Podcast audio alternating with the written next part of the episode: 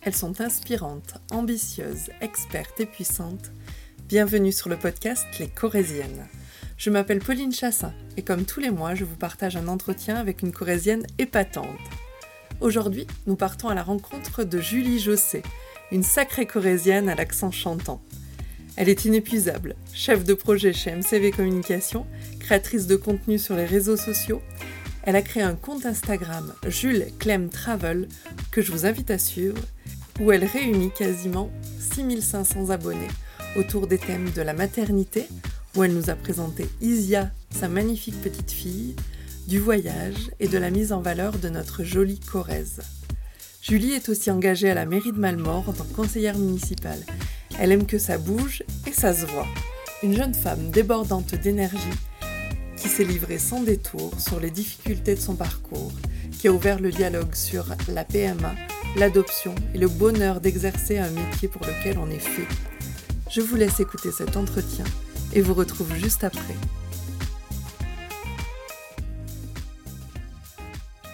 Bonjour Julie. Bonjour Pauline. Je suis ravie de, t'avoir sur le podcast. On va rentrer directement euh, dans le vif du sujet, comme je le dis souvent. Et je vais commencer par te demander quel est ton lien avec la Corrèze. À ah, mon lien avec la Corrèze, bah, je suis née à Brive. Ouais. Donc, euh, fille d'ici, euh, d'un papa qui est né à Brive et d'une maman, par contre, qui est née en Dordogne. Donc, j'ai des origines de Dordogne du côté de ma maman et du côté de mon papa, ça va un peu plus loin aussi parce que mon grand-père était du Gers. D'accord. Donc voilà, il est arrivé ici euh, par, la, par le travail à l'époque. Voilà. Ok, on a un petit peu l'origine de ton petit accent alors du coup. Oui, c'est ça. Oui, parce que souvent tout le monde me dit mais c'est pas possible, t'es pas d'ici, t'as pas l'accent d'ici. Alors euh, si, mais c'est un fameux mélange corésien et dordogne un peu. Parce que le Gers, j'y suis pas allée trop. Bah ouais, tu m'étonnes. Euh, est-ce que tu peux nous dire dans quel environnement tu as vécu? Ben, du coup, dans un environnement euh, d'une famille tout à fait modeste, avec un papa et une maman, tous les deux fonctionnaires. Un de ma maman de donc qui travaille à la mairie, et mon papa SNCF, donc vraiment des, des profils purs fonctionnaires et, et, vraiment les deux catégories qu'on connaît bien euh, et dont, dont, on entend parler de plus en plus avec tout ce qui se passe. Euh, et du coup, fille unique, donc euh, j'ai grandi dans cet environnement tout à fait tranquille, paisible, enfin quand ma maman a trouvé du travail, parce que jusqu'à mes 6 ans, ça a été un peu compliqué niveau travail. D'accord. Euh, elle faisait des petits boulots, mais c'était plus compliqué. Ok. Et quelle petite fille tu étais? J'étais une petite fille très sociable. Euh, peut-être un peu trop. C'est pas, étonnant, bizarrement. ça a du mal à m'étonner, ça.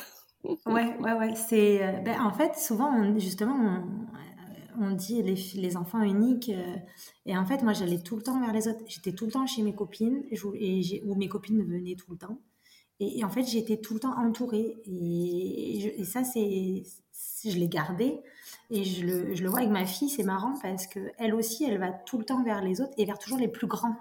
C'est marrant parce que ma maman me disait quand tu étais petite, tu voulais toujours aller vers les plus grands.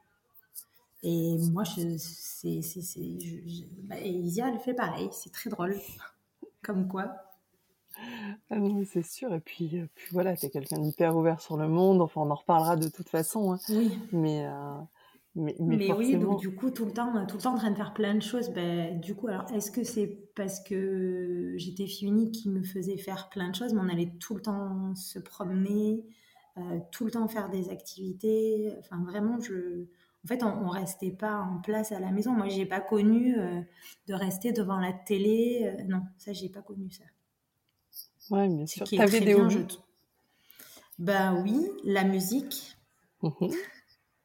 la danse, le chant, et depuis toute petite. Mais ça, c'est pareil parce que mais mon grand-père, il jouait de l'harmonica, ma mhm. mère, elle chantait, mes cousins, ils jouaient des instruments. Donc, du coup, euh, il y avait euh, le lien musical qui a fait que j'ai grandi dedans. Ma mère, il y avait tout. En fait, à la maison, il y avait toujours la musique.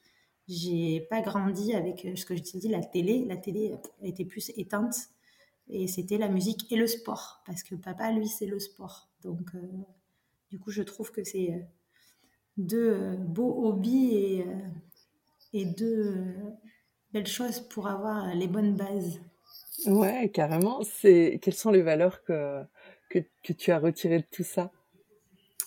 Euh, Le partage, mmh la tolérance, parce que dans la musique et dans les paroles de pas mal de chansons, parce que c'était plutôt variété française que ma maman écoutait, et du coup aujourd'hui c'est aussi ce que j'écoute beaucoup. Euh, ben, du coup, il y a beaucoup de tolérance et, euh, ça, c'est important.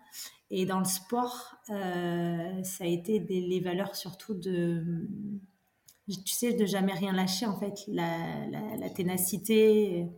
Et, par contre, toujours aussi cette envie d'aller euh, toujours plus loin, en fait, de gagner. J'étais mhm. très. En fait, dès que je faisais quelque chose, il fallait que je sois. Si ce n'est pas la meilleure, mais pas loin. C'est chouette, ça me fait penser à, l'épisode de Maëva, je sais pas si tu l'as, si tu l'as écouté.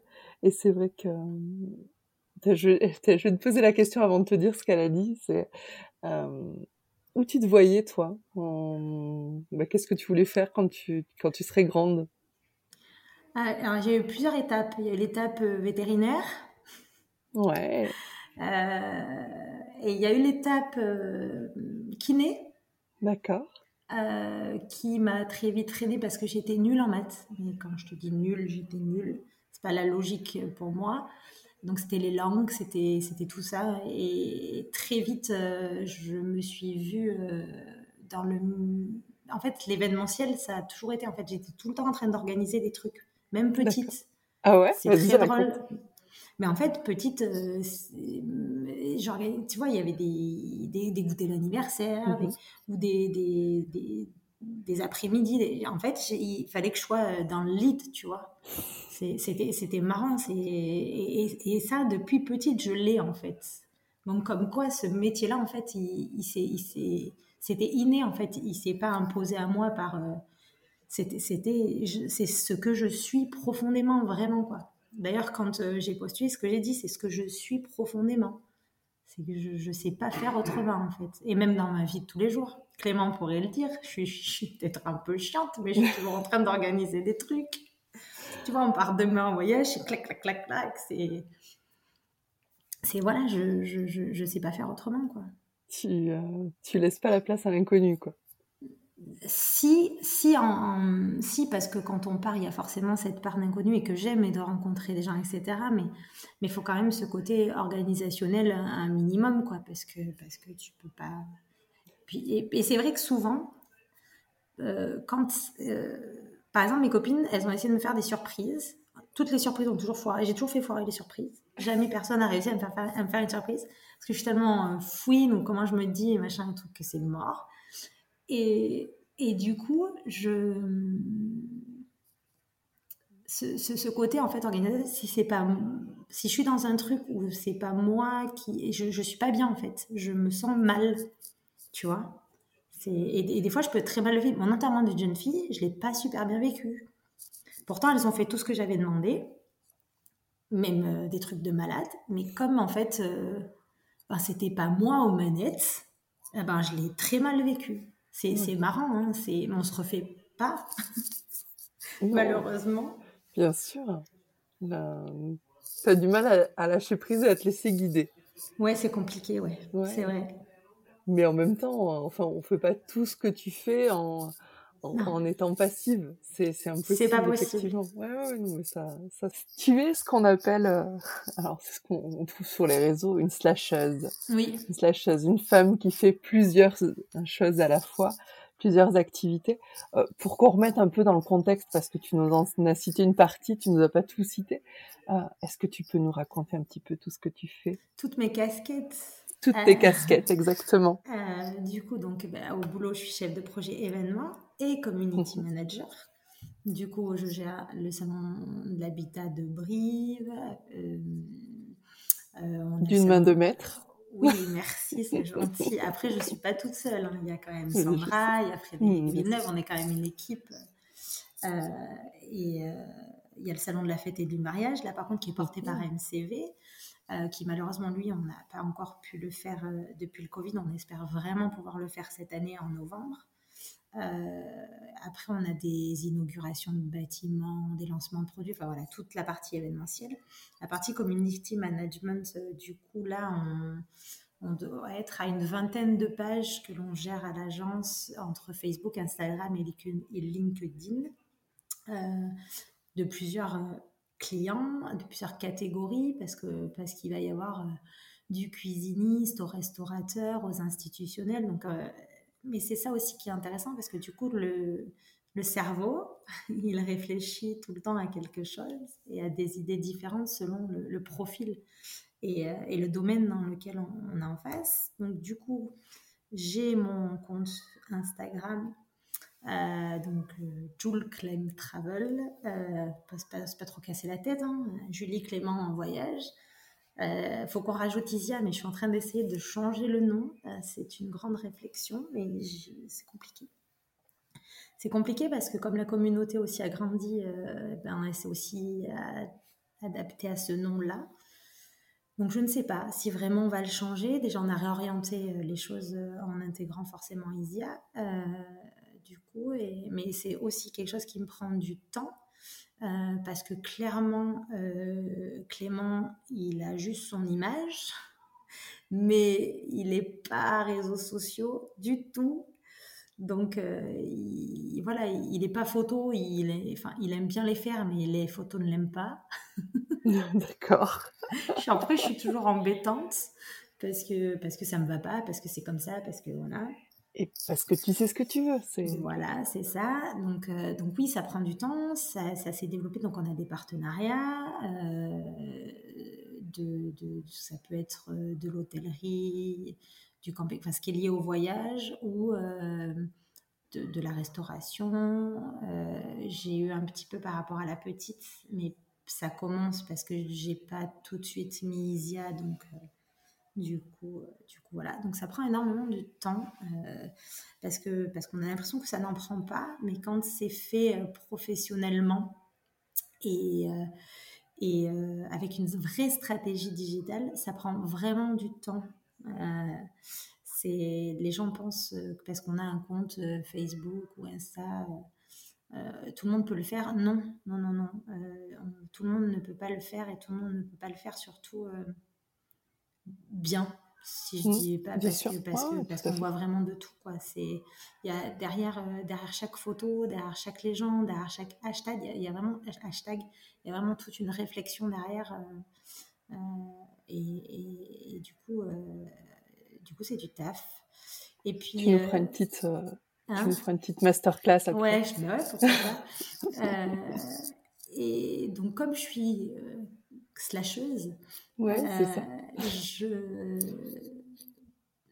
je, je suis conseillère municipale sur la commune de Malmort, donc ma commune.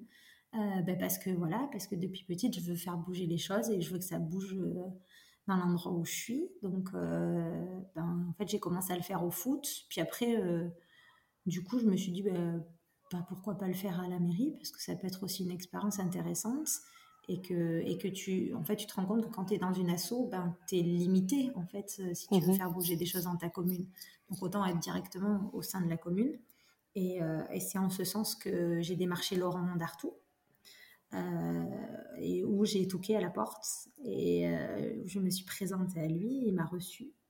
Et on a échangé, et, je lui ai expliqué que voilà, moi, je voulais, je, je voulais faire bouger les choses sur la commune, et et surtout euh, dans le domaine de l'événementiel. Et on peut constater que c'est un maire qui aime beaucoup faire bouger les choses dans le domaine de l'événementiel. Euh, du coup, ça tombait bien. Euh, donc, donc je, alors je suis pas adjointe parce que j'apprends. il faut le temps au temps. Moi, c'est mon premier mandat. ce que j'aime aussi, c'est qu'on fait pas forcément de la politique politique mais on fait vraiment de la politique dans son sens noble, c'est-à-dire euh, ben, aller vers les gens et, euh, et s'occuper de la commune et faire bouger les choses. Et c'est ça qui est important, parce que les blablabla, ça, ça sert à rien. Et moi, c'était pas, c'était pas pour ça que j'allais, c'était pour qu'il y ait des actes. Et, et, je suis contente parce que pour le moment, je pense que sur la commune de Malmort, on peut, on peut voir que les choses sont faites, elles ont été dites et elles se font ça bouge effectivement. On peut pas, euh, on, peut pas le. Donc c'est intéressant, euh, c'est intéressant d'être euh, d'être mieux parce qu'en fait on se rend compte aussi que que c'est pas toujours évident de justement faire des choses dans, une, dans une municipalité. On, on, a souvent la facilité de critiquer. oui, mais ça s'est pas fait, ça, si, ça, ça. Mais malheureusement, l'administration française est tellement compliquée aujourd'hui que pour faire une chose, mais ça prend des fois des lustres, alors qu'on pourrait très bien aller à l'essentiel mais malheureusement, euh, il y a encore des choses à, faire euh, avancer et, euh, et c'est pas c'est pas facile tous les jours non plus, mais c'est hyper hyper formateur aussi de, de, voir ça quoi. Moi, je j'apprends j'apprends tout le temps. C'est ce que c'est ce qu'Audrey Bartou nous disait mmh. effectivement que bah, tu vois un peu comment sont tirés les ficelles, tu vois les projets de A à Z. C'est vrai que non, ça doit être vraiment intéressant ça donne envie en tout cas de, s'engager. Ouais, c'est ça. Mais après, c'est aussi souvent euh, lié à l'équipe euh, avec, avec qui tu te trouves. Euh, moi, j'ai la chance d'avoir une équipe où on est hyper soudés et c'est fabuleux, quoi.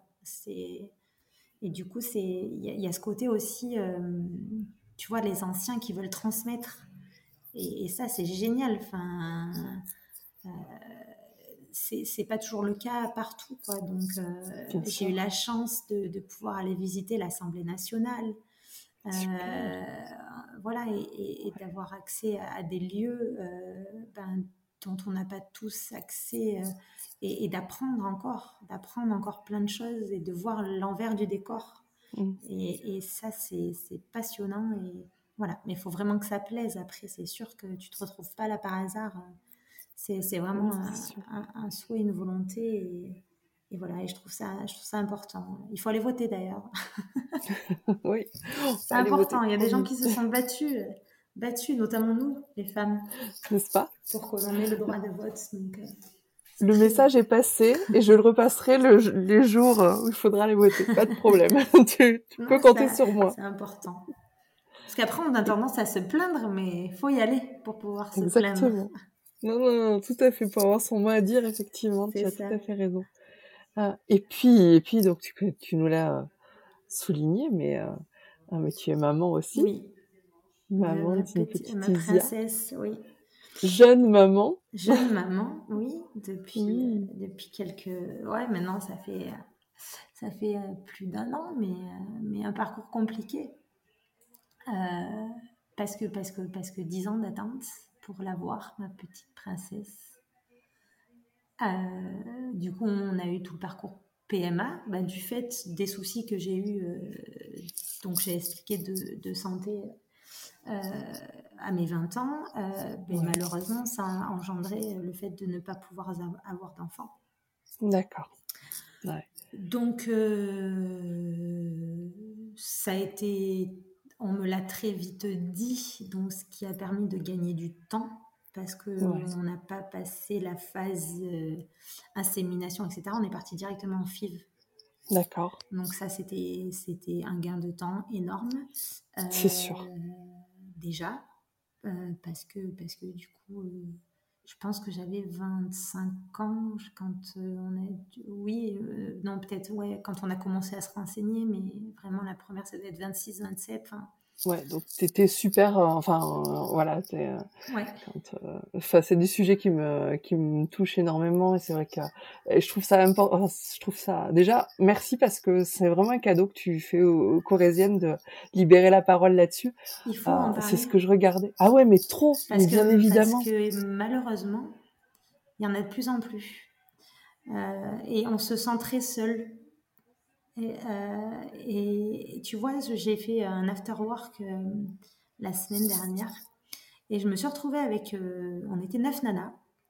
Sur les neuf, on était la moitié qui soit ont eu des enfants par FIV, soit sont en tentative de FIV, soit ont eu des enfants par adoption, soit en, sont en attente d'une adoption. D'accord. Je me dis, il y a eu quelque chose quand même dans notre génération, je ne sais pas ce qui s'est passé, ou il y a eu la pilule, je ne sais pas, qu'est-ce qui a fait, qu'est-ce qu'on a pris, qu'est-ce que... Parce que moi, on met ça sur le dos de ce que j'ai eu à mes 20 ans, mais mhm. est-ce que vraiment c'est ça, ou est-ce qu'il n'y a pas eu autre chose en plus? Je ne le saurais jamais. Mais en tout cas, euh, aujourd'hui, moi, c'est... En fait, j'ai aussi ce... Alors, j'ai besoin d'en parler, pas pour moi, parce que maintenant, j'ai moi la chance d'avoir ma petite fille, mais, pour toutes celles qui sont dans, ce parcours FIV ou dans ce PMA euh, ou dans ce parcours d'adoption que moi ensuite j'ai eu aussi, parce que du coup, euh, Zia est une petite fille que nous avons adoptée. Euh, on s'est senti très seul parce que même si on est entouré par beaucoup d'amis et la famille, euh, en fait, ce que l'on vivait, personne ne le vivait. Et là, je peux pleurer. Euh, du coup, si tu veux, ça a été des moments, euh, des moments compliqués parce que tu as des questionnements, tu as des choses où, où, en fait, tu personne qui est là pour te répondre. parce que le parcours FIV, en fait, tu as un numéro, vraiment, ni plus ni moins. moi, j'ai trouvé que c'était l'usine, en fait. C'est exactement le mot que j'aurais employé. Ouais, c'est. il y a vraiment des choses à, faire là-dedans. Euh, mm. Alors j'en parlais justement ce week-end. Pardon, je te coupe. Non, vas-y, je t'en prie, excuse-moi. Mais euh, justement, une, une, jeune fille qui me disait que apparemment, il y a un peu plus de suivi psychologique. Euh, j'ose espérer. Euh, parce que parce que oui, parce que c'est on est des numéros quoi. C'est ouais, on, est des numéros et même entre nous, enfin, dans mes souvenirs, hein, c'est euh, c'est donc effectivement c'est l'usine. Tu te retrouves à 7h30 du matin euh, dans ton dans ton centre de PMA et et tu te retrouves avec une vingtaine voire une trentaine de nanas qui sont en train de faire et les échos et les prises de sang à part une ou deux, euh, tu voilà, le dialogue pourrait s'installer et c'est hyper compliqué. Et, et même euh, un parcours de PMA d'un parcours à l'autre, euh, c'est pas pareil. Parce qu'on n'a pas les mêmes traitements, c'est pas les mêmes. Et c'est vrai que c'est difficile en ça de oui puis c'est d'en discuter. C'est compliqué d'en discuter. Alors déjà tu tu te retrouves, enfin voilà, les médecins donc euh, c'est clac clac clac clac clac. Et puis tu pars avec tes ordos, avec tes machins, avec tes trucs. Puis c'est telle heure, telle, enfin c'est très euh, et euh, et au boulot, du coup, en fait, c'est pareil parce que, parce que tu as l'impression de. En fait, moi, je me rappelle, j'avais l'impression, euh, mais j'avais, j'avais, j'ouvrais les fenêtres de partout euh, et mes collègues ils me disaient, mais qu'est-ce que t'as? Mais je dis, vous vous rendez pas compte Ça me pèse, j'avais l'impression d'avoir des obus à la place des ovaires. Et, et, du coup, c'est compliqué d'essayer de se faire comprendre euh, de ce qui se passe, en fait, parce, parce qu'en fait, ben, personne n'a vécu. Alors, une grossesse, ben oui, les gens connaissent, oui, parce que ben, la plupart des femmes ont eu, les ont eu, mais, mais ces parcours-là, en fait, t'as personne, t'as personne qui comprend. Et même dans, dans ton couple, des fois, c'est compliqué parce que même ton homme, en fait, tu lui dis, mais des fois, c'est oui, ben c'est bon. Ben non, en fait, j'ai mal, c'est horrible. Et, et puis, tu l'après, quand on te met l'embryon, où tu te fais tous les films où tu as l'impression que tu es enceinte, mais en fait, c'est toutes tes hormones que tu as eues, en fait, qui, donc et puis après, tu as le down du bah, de, de bah non, ça n'a pas marché. Enfin, on te met quand même un être vivant dans ton, dans ton ventre, tu le vois monter, on te dit c'est bon, il est là, et 15 jours après, bah non, il n'est plus là. Euh, moi, je sais que j'ai eu de la chance d'avoir quand même mon médecin généraliste qui était quand même à l'écoute. Euh, et qui donc j'ai vu des psys moi à chaque euh, FIV après parce qu'elle me disait c'est un deuil tu dois faire un deuil à chaque mm. fois. Donc euh, j'ai quand même fait six deuils. Donc c'est violent quand même, tu vois. Mm. Ouais, c'est violent et puis euh, et puis euh, tu, as des, façons de t'en remettre. Enfin, faut, je pense qu'il faut vraiment être accompagné mm. parce que parce que c'est des, des, douleurs qui sont importantes et même après et même quand ça marche après. Moi, j'ai de la chance, hein, j'ai deux enfants aujourd'hui et, qui sont parfaits tu as les Deux en Tu as eu les deux en parcours PMA Non. Ma première, on l'a eu en PMA et euh, on a fait deux autres. Euh, on a fait deux autres tentatives pour avoir numéro bis, comme on l'appelait.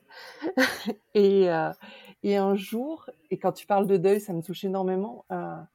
je, je n'en pouvais plus.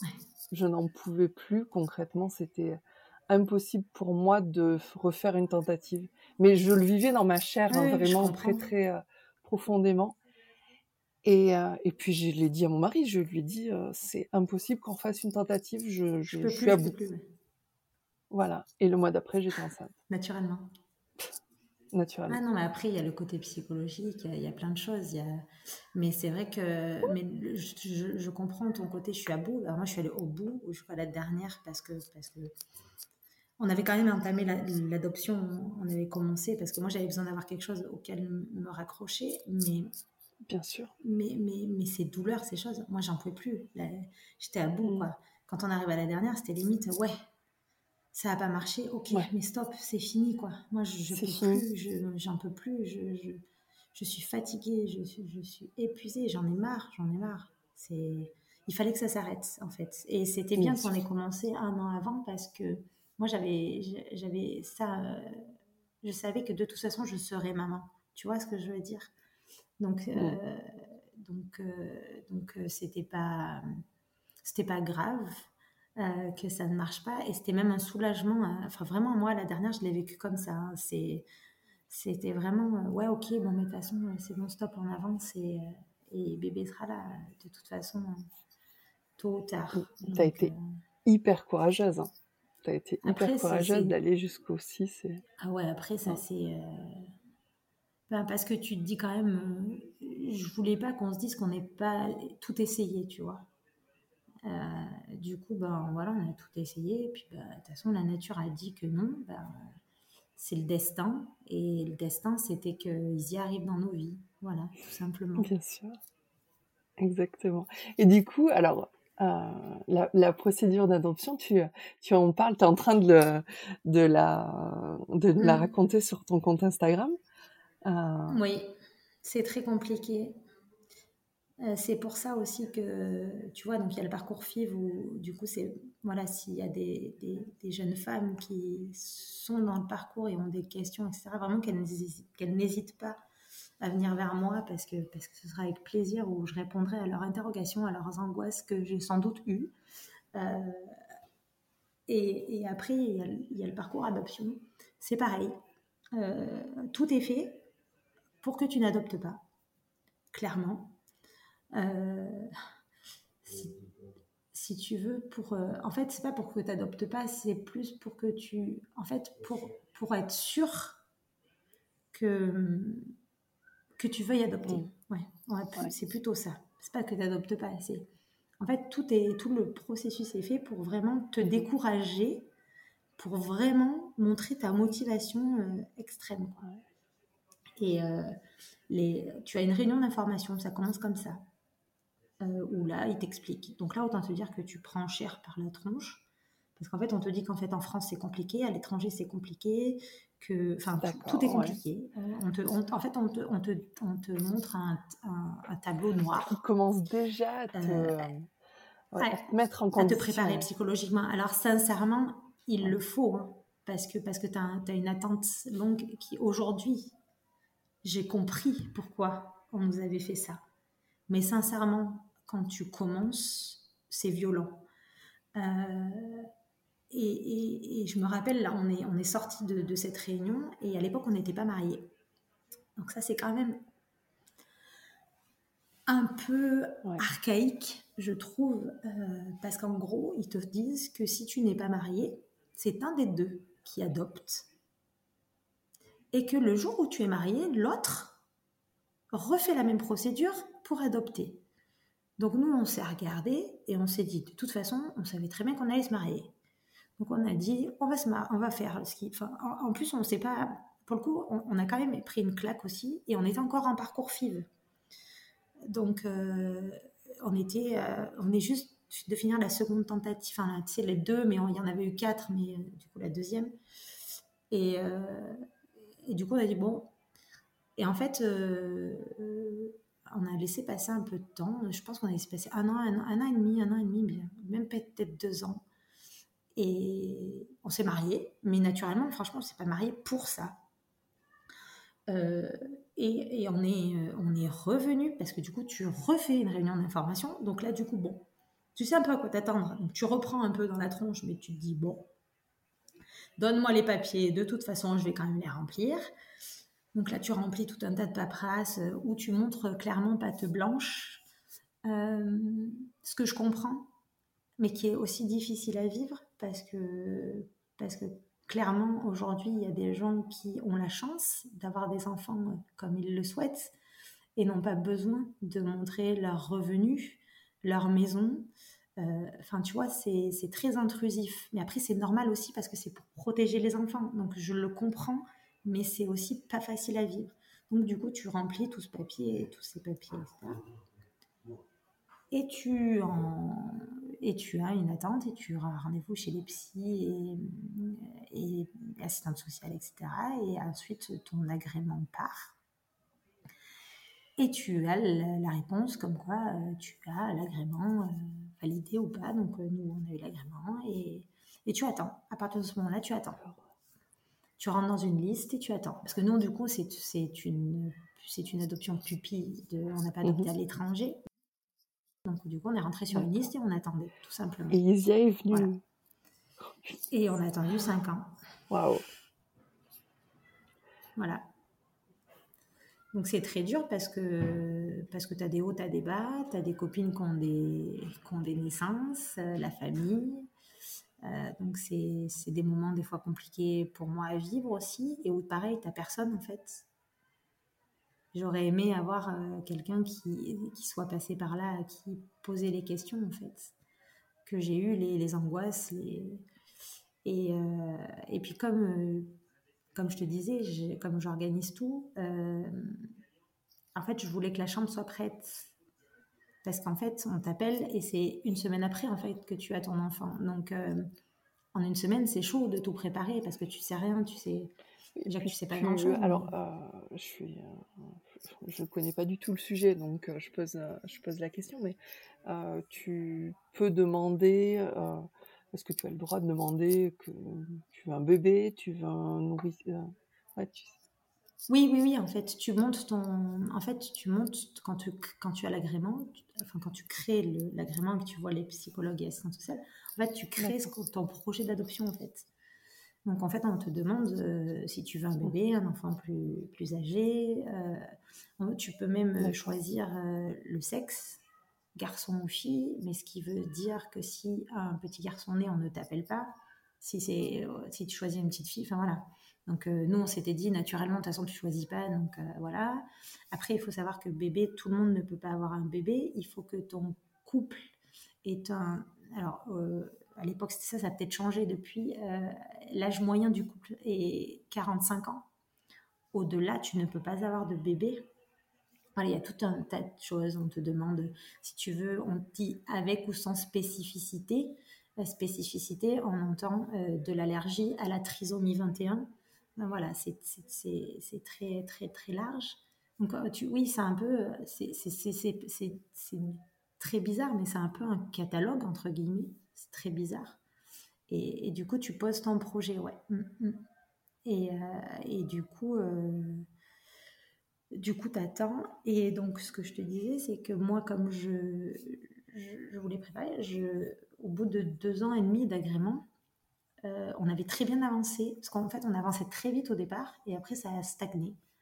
Et du coup, moi, j'ai dit, on fait la chambre, on la prépare. Parce que je dis en une semaine, sauf que du coup, la chambre, elle a été préparée pendant deux ans et demi. Et c'est très dur quand le matin, tu te lèves et que tu vois la chambre de ce bébé qui n'est pas là et que tu ne sais pas quand ce bébé va arriver. Donc, il y a eu des moments, c'était très, très compliqué à vivre. Et euh, mais par contre, une fois qu'elle est arrivée, c'était très pratique. Parce qu'on n'a pas eu besoin de courir partout. Alors déjà, tu cours partout, mais on a, eu, on a beaucoup moins couru. Bien sûr.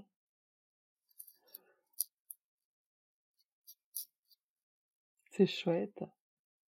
C'est c'est, euh, c'est une histoire qui finit bien, euh, et euh, Oui. et voilà, on a besoin effectivement d'avoir des des témoignages comme ça où, bah, on le sent, hein, que vous avez galéré, que ça n'a pas été simple tous les jours, que émotionnellement c'est compliqué, que psychologiquement c'est compliqué et mais mais je trouve important que tu apportes ton témoignage à à nos Corésiennes, aux Corésiennes qui nous écoutent Ouais, et puis, puis voilà, il faut surtout, surtout en parler et, s'entourer.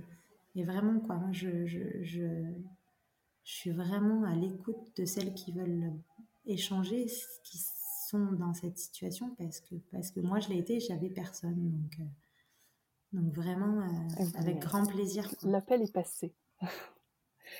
Euh, si on part sur un sujet un peu plus léger, on va parler d'Instagram. donc, tu as eu cette envie de partager un petit peu tout le temps. Euh, c'est aujourd'hui, euh, ben voilà, ça fait partie intégrante de ton métier. Euh, ton compte s'est développé. Est-ce que voilà, comment comment c'est né? Quel voyage vous avez fait? Raconte-moi ce que tu as partagé un petit peu.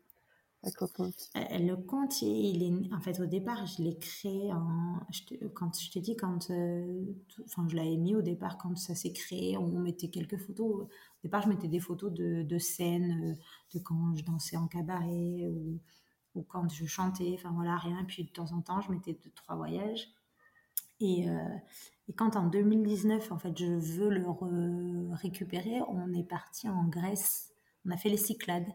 Et en fait, je voulais partager les Cyclades parce qu'on fait, on avait fait un voyage qui était euh, qui est fabuleux. Je conseille cette destination vraiment. Et on a eu la chance d'avoir un super guide en plus qui était passionné par le pays, par son métier et nous a transmis. Mais et du coup, je sais pas si c'est le fait qu'il nous transmette qui a fait que moi j'ai voulu transmettre. Et du coup, ça a commencé comme ça. Et, et du coup, j'ai repartagé des voyages qu'on avait fait avant pendant qu'on m'avait piraté le compte. Euh, donc l'Australie, on est parti en Australie un mois. C'était notre voyage de noces et euh, c'est un des plus beaux voyages qu'on ait fait, clairement. C'est un pays. Franchement, on veut, y retourner, on veut y emmener Isia parce que parce que c'est juste. Euh, il y a de tout. Il y a de tout, c'est top. C'est les villes, les grandes étendues, les animaux. Enfin, c'est une culture complètement différente. C'est et, c'est fabuleux. Il y a, du coup, on a, on a, fait plein, plein, plein de voyages. Euh, on est parti à New York. Euh, enfin voilà, on, a été un, peu partout. Et, du coup, c'est là où j'ai commencé à partager les photos, euh, les photos comme ça, en racontant, en racontant un petit peu ben, ce qu'il y avait à voir, ce qu'il y avait à faire. Enfin voilà, je te des petits tips. Et, et en fait, c'est monté d'un coup. C'est monté d'un coup. Euh, et quand euh, tu nous dis ça, quand tu nous dis ça, c'est euh, quand tu, comment ça s'est développé? Est-ce que tu as quelques deux trois astuces si demain j'ai envie d'ouvrir. Ah bah donne-moi des conseils pour le compte des Corésiennes. bah, enfin, aujourd'hui, sincèrement, l'algorithme est très compliqué par rapport à l'époque. là, il, il en fait qu'à sa tête. À l'époque, il n'y avait pas tout, justement ce côté algorithme qui calculait le fait de ci, de ça, euh, pour pouvoir être visible. À l'époque, tu étais visible plus facilement, donc j'ai pas maîtrisé au départ ce qui se passait. Par contre, aujourd'hui, ce que je sais et ce que je pense, euh, c'est que pour être visible, déjà, il faut être authentique. Euh, allez pas acheter des followers, hein, parce qu'il y en a plein qui font ça. Ils vont acheter des followers, ils vont acheter des likes. Je comprends pas. Je comprendrai jamais. Euh, moi, je préfère avoir 30 euh, personnes qui me suivent mais qui aiment ce que je fais que un million de personnes mais, mais que des faux, quoi. Malheureusement, il y a, y a aussi le, côté... Euh, les, influenceurs et qu'on voit, ça paraît, ça paraît facile, mais attention, c'est aussi un métier, ils n'arrêtent pas et il faut poster tous les jours, il faut poster à telle heure, il faut, il y a une stratégie de hashtag, mais c'est surtout, je pense qu'il faut être authentique vraiment. Il, faut que, que tu parles avec le cœur. Et quand tu parles avec le cœur, quand tu, quand tu parles franchement des choses, quand tu partages le voyage, quand moi je parle d'Isia ou quand je parle de, de, la, chanson, que je montre mes chansons que je fais, et eh ben, et eh ben ça vient du cœur. C'est pas, c'est pas de, c'est pas du faux, c'est mon vécu, c'est ce que je ressens, et, et c'est ça que je pense, malgré tous ces algorithmes, ces machins, ces bidules, il, faut, il faut être et rester. Et, c'est ça qui fait que les gens vont te suivre, en fait. du coup, c'est pas, pas des astuces. Après, oui, forcément, je, euh, il est mieux de poster euh, à telle heure selon ton compte, euh, selon ta cible. Il y, a, il y a plein de choses, mais, mais l'authenticité, sincèrement, c'est pour moi, c'est le, le, le, vrai conseil. Il faut faire les choses qui nous parlent d'abord et puis après la communauté nous suit le message. Oui, puis essayer de faire quelque chose parce qu'on a vu quelqu'un le faire. Mhm. Euh, ben en fait, ça va se voir ou ça va, ça va faire fake, ça, ça, ça va pas être honnête. Soit toi-même, fais ce que toi tu sais faire avant de faire des choses que tu ne sais pas faire et que tu ne maîtrises pas. Parce que du coup, ça se voit et puis les gens le ressentent et du coup, ils adhèrent pas.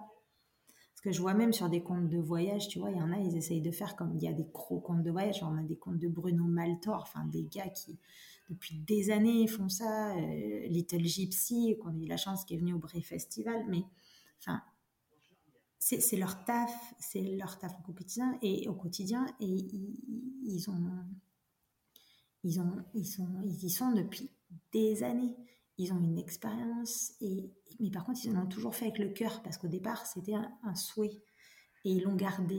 Et c'est pour ça que ça continue de fonctionner.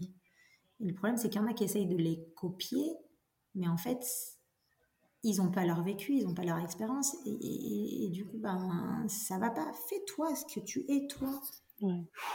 Oui, totalement. Et puis même, euh, si on, si on détourne un petit peu... Euh, euh, si on dérape un petit peu sur le côté business, effectivement, plus tu vas faire des choses qui vont te parler, plus euh, tes clients potentiels vont te ressembler et donc vont vouloir te suivre. Donc forcément, il faut quelque chose à... Ouais, effectivement, l'authenticité. Même pour des partenariats, tu vois, il y a des fois, il y a des trucs, on est démarché, je dis non. Parce que ça... Après, il faut faire attention aussi, parce qu'il y a de tout, il y a des arnaques et tout. Mmh. Mais... Mais non, enfin, quand ça Par exemple, tu vois, les bijoux, bah, tu me verras pas faire des trucs de bijoux, ou très rarement, parce que je n'en mets pas. Ouais. Je vais pas parler de choses que je n'utilise pas. bien sûr. Voilà, tu vois, du coup. Euh, C'est hyper intéressant. Euh, on, va, on va parler un petit peu politique, euh, mais tu nous as déjà, tu, nous as déjà donné une partie de la réponse sur qu'est-ce qui t'a donné envie de rentrer en politique.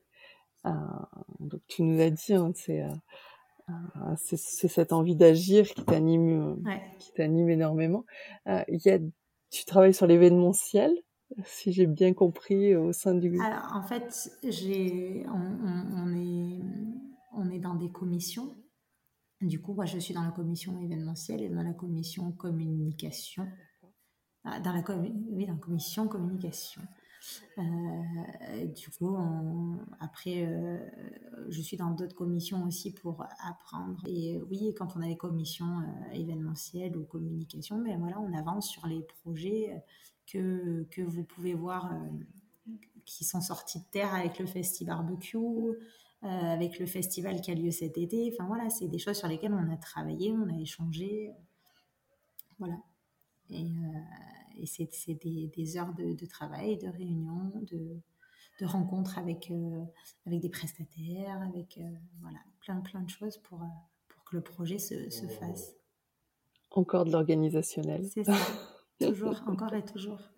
on, va, on va essayer de partir sur, sur tes inspirations, tes coups de gueule et, et puis les étapes d'après c'est un peu la troisième partie de ce podcast. Quel est le meilleur conseil qu'on t'ait donné dans ta vie privée ou professionnelle?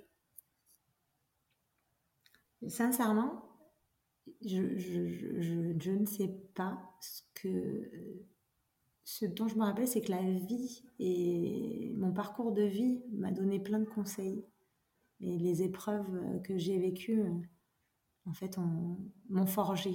Euh, c'est ça. Mais j'ai pas eu quelqu'un qui m'a dit fais ci, fais ça. C'est surtout euh, ben, mon vécu qui a fait que je suis qui je suis. Ça me va bien comme réponse. et tes inspirations Est-ce que tu as quelqu'un qui, quelqu'un ou quelque chose qui t'inspire? Et est-ce que tu as peut-être une corésienne qui t'inspire? Et si tu es une corésienne, pourquoi elle t'inspire? En fait, c'est pareil, tu vois, j'ai pas. Euh, c'est selon des fois des moments de vie où tu vas avoir euh, telle personne en fait qui va t'apporter quelque chose. Euh, c'est plus une succession de rencontres de plein de gens. C'est d'abord ma maman parce que parce que c'est elle qui m'a appris des choses. Après, ça va être ma maîtresse. Après, tu vois, c'est plein de femmes ou d'hommes qui, qui, ont croisé ma route et qui, qui, qui m'ont inspiré et m'ont donné des clés à des moments de ma vie. Euh, c'est pas, c'est pas plus. Euh, je suis pas. Euh, je suis pas du genre euh, fanatique ou des choses comme ça, tu vois. T'es pas groupie. Non. et pourtant, tu vois, j'aime la musique et, et j'ai des amis musiciens et artistes, mais justement, je considère qu'on est tous pareils et que ce côté fanatique, euh, je ne l'ai pas en fait. Je comprends, enfin, j'ai du mal avec ça et du coup, c'est pour ça que j'ai pas clairement de gens qui m'inspirent, mais, mais plein de gens qui m'ont apporté des choses. Est-ce que tu, as une, tu as une devise? Carpe diem. Ouais, ça me va bien, moi. Ça me va très bien. Et. Euh, et si on... Alors, on va se projeter dans le futur. Quelle est l'étape d'après Comment tu vas la franchir? Je sais pas. Euh, je sais que par contre, euh, il faut toujours que je fasse plein de projets. Donc, mhm. euh, donc on ne sait pas de quoi la vie est faite et ce qui arrivera sur mon chemin. Après, aujourd'hui, je m'éclate dans mon métier. Après, peut-être que demain, je ferai mon métier autrement, différemment, dans un autre domaine, je ne sais pas. Euh, je sais aussi que la musique doit intégrer un peu plus ma vie. Euh, donc après, comment elle va l'intégrer, je ne sais pas. Mais, mais ça, ça peut être le futur. Voilà j'ai besoin de ça. On dit qu'arriver à la quarantaine, tu sais, c'est le moi profond, etc., qui revient. Et eh ben, et eh ben, je sais que c'est l'événementiel et la musique qui sont mon moi profond. Donc, euh, il va falloir que les deux cohabitent. Bon, super. On attend des nouvelles alors. on attend des nouvelles. Euh, qu'est-ce qui te met en colère dans notre société actuelle?